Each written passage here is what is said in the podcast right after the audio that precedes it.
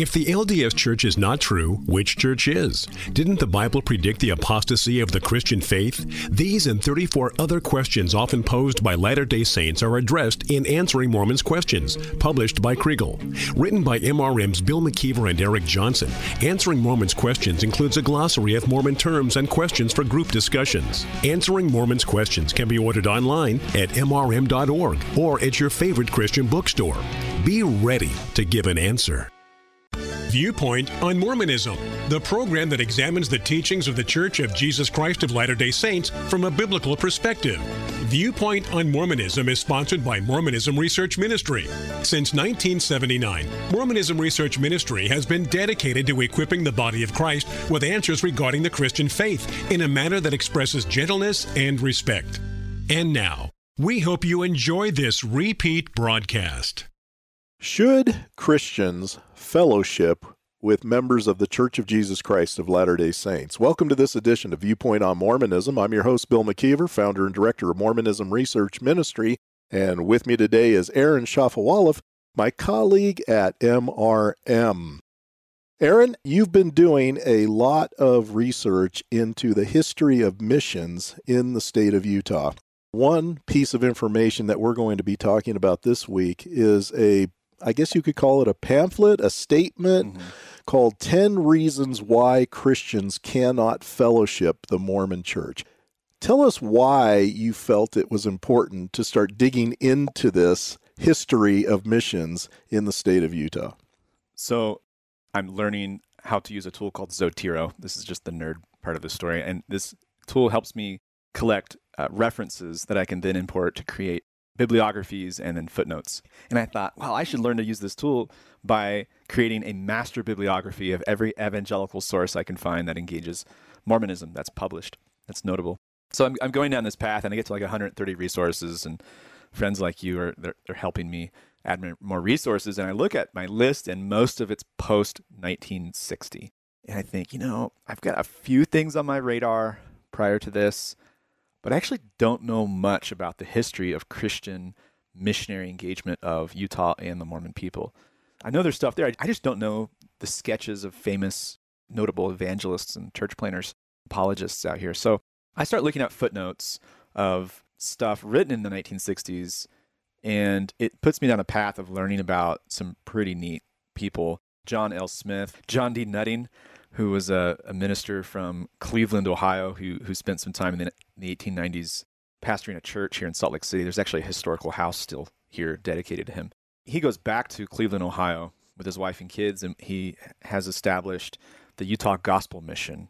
And so he would take trips out to Utah, spend a whole year at times in a wagon, three guys to a wagon, doing stranger evangelism, handing out pamphlets, sharing the gospel up and down Utah, talking to tens of thousands of people. I start learning more about earlier efforts, even even prior to Nutting, and I start learning about the Presbyterian school system, where all these Presbyterians, uh, especially women, single women, were coming out here to be school teachers in these schools that were attached to Presbyterian churches. At the time, sort of the primary mission strategy of Utah for reaching all these polygamous families and their children, and up until 1890 it was very successful. This is an area where Utah's getting statehood. It's at least formally and publicly dropping polygamy, and they're getting a public school system. They're seen as more Americanized and ready for enculturation into the rest of America. And the uh, whole movement of Christian missions to Utah Mormons shifted. And that's when we get to what we're going to be talking about. There was a lot of attention in America on Utah with respect to politics. Churches in Utah found it especially appropriate to communicate to the outside world why the Christians in Utah were not fellowshipping religiously with the Mormon church or with Mormons. You mentioned the subject of politics, and B.H. Roberts, Brigham Henry Roberts, becomes very prominent in this whole story because he is going to run for Congress as a Democrat. And there were concerns about him running, as there would be concerns later on when another man runs by the name of Reed Smoot. It was B.H. Roberts' job, you might say. He was commissioned to respond to this statement that was put out by the Christians in Utah 10 reasons why Christians cannot fellowship the Mormon church. I was actually kind of disappointed in some of his rebuttals to the arguments that they were making. I thought a lot of these statements were very legitimate. But you have to remember when reading this, we're talking about the turn of the century. So a lot of the issues back then would not be issues that we would talk about today, such as Adam God, for instance, or as you brought up, the plural marriage issue. Wilford Woodruff had signed the manifesto in 1890, promising the federal government that they would no longer engage in plural marriage or solemnize new plural marriages, even though that was not a truthful statement. Wink, wink. Yeah, right. So there was a lot of dishonesty going on. There was a lot of suspicion. And so this is, I guess you could say, a result of that. Yeah, this is a phenomenal document. It's 10 Reasons Why We Cannot Fellowship the Mormon Church. It's, it's initially written by the, the, I think it's called the Presbytery of Utah. And only a year later, the Congregational Association of Utah, those are the Congregationalists, that's another form of Protestants at the time, and at the time, these are, as, as far as I can tell, theologically conservative, faithful Christians. And also the Baptist Associations of Utah. This is in 1897 and 1898. They sign on to this Presbyterian document. So there's there's a uh, multi-denominational unity of, of the churches in Salt Lake City with the with a really well crafted document. Now, with all these groups working together on this, this document is going to be reprinted a number of times. And so this information is being disseminated now in multiple circles, you might say. But one thing that I find fascinating is this 10 reason statement was reprinted in the Deseret News. Yes. in Salt Lake City on July 8th, 1921. That's strange. I, I, I need to look. I'm not sure if somebody paid to have it printed or if there was some sort of interest an editor had in reprinting. I don't know how on earth it ended up in the Deseret News, but B.H. Roberts sees it in the Deseret News and he ends up delivering a sermon at the Tabernacle in Salt Lake City on July 10th, 1921, the contents of which end up being printed in the Deseret News. But B.H. Roberts uh, expresses some concern. He, he writes this One other reason impels me to the consideration of these 10 reasons, and that is since they are published to the world, issued in tract form, and as I understand it, by the association, associations named as sponsors for them and reproduced in our own church newspaper. I think that something is due in the way of explanation and defense to the youth of our people, that they should understand how far in these 10 reasons we are misrepresented and how far they may state the truth concerning our faith and doctrine. So he was concerned that uh, this would have some influence even on the youth of the LDS church. In this statement, I'm going to quote from it. It says, The events lately transpiring among us appear to demand a clear, candid, and unequivocal statement of reasons on the part of this, the Presbytery of Utah, why Christians cannot fellowship the Mormon Church. It is not that Christians entertain ill will toward Mormons as neighbors and citizens, nor are they averse to cooperating with them in the work of moral and social reform and in the promotion of temperance. On the contrary, Christians of every name most earnestly desire to unite with the Mormon people in all feasible plans that have as their end the social, political, and moral advancement of our commonwealth. There is, however, a line of demarcation that Christians cannot overlook, that they cannot disregard, that fidelity to truth and duty requires the Presbytery of Utah to emphasize at this time. The question is purely a religious question. It goes to the very root of Christian belief and duty. It concerns all men alike who profess the Christian religion and desire to promote the glory and honor of the name of Christ. I like that that statement is in there because many people misunderstand when we say fellowship. We're not talking friendship. We're not at all saying we should look at the LDS people as somehow enemies.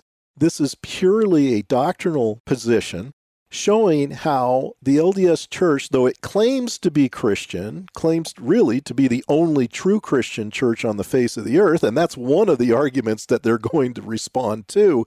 But I think that's important that people know this. We're not saying you can't be friends with Mormons. You should be friends with Mormons. Why wouldn't you be friends with Mormons? They're great people, they're very nice people. Some of this comes from 1 Corinthians 5, where Paul says, I'm not telling you not to associate with people of the world in general. You have to go out of the world. what I'm telling you is if somebody is a swindler or an idolater or an adulterer, not to have essentially religious table fellowship with them. The portion of the statement that I just read that says, it is not that Christians entertain ill will towards Mormons as, as, neighbors and citizens, nor are they averse to cooperating with them in the work of moral and social reform and in the promotion of temperance. I've had many people ask me, should we get involved with the Mormon church when it comes to social issues? I've always expressed caution on that. I'm not saying that we shouldn't. I think there are times when it's probably prudent to do something like that. When it says in the work of moral and social reform and in the promotion of temperance, you had mentioned something to me that you thought that statement might be a bit of a jab at B.H. Roberts personally. Why do you think that?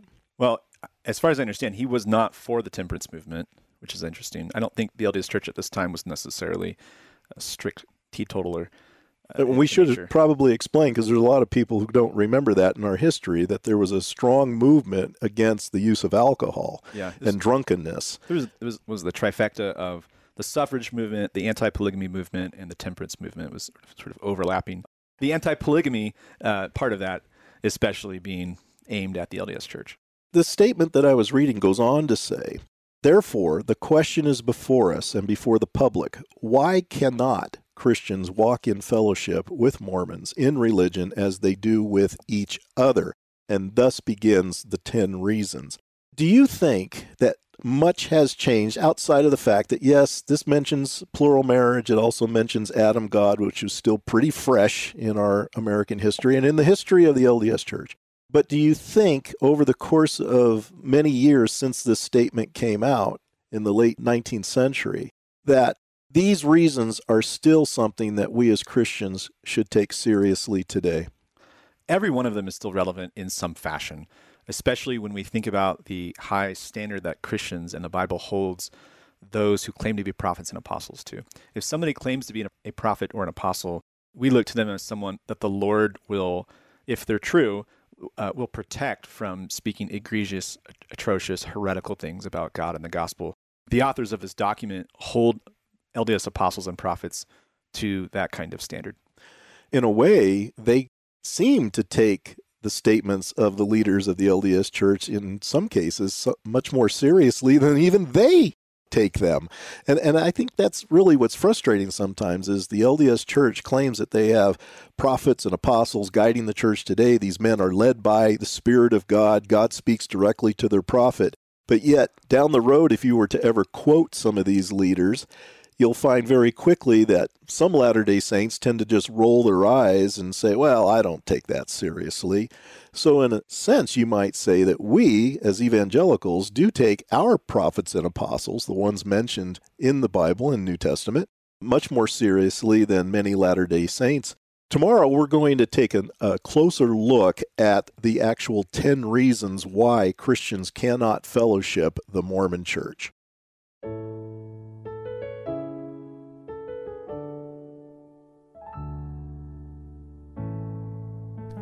Thank you for listening. If you would like more information regarding Mormonism Research Ministry, we encourage you to visit our website at www.mrm.org, where you can request our free newsletter, Mormonism Researched. We hope you will join us again as we look at another viewpoint on Mormonism.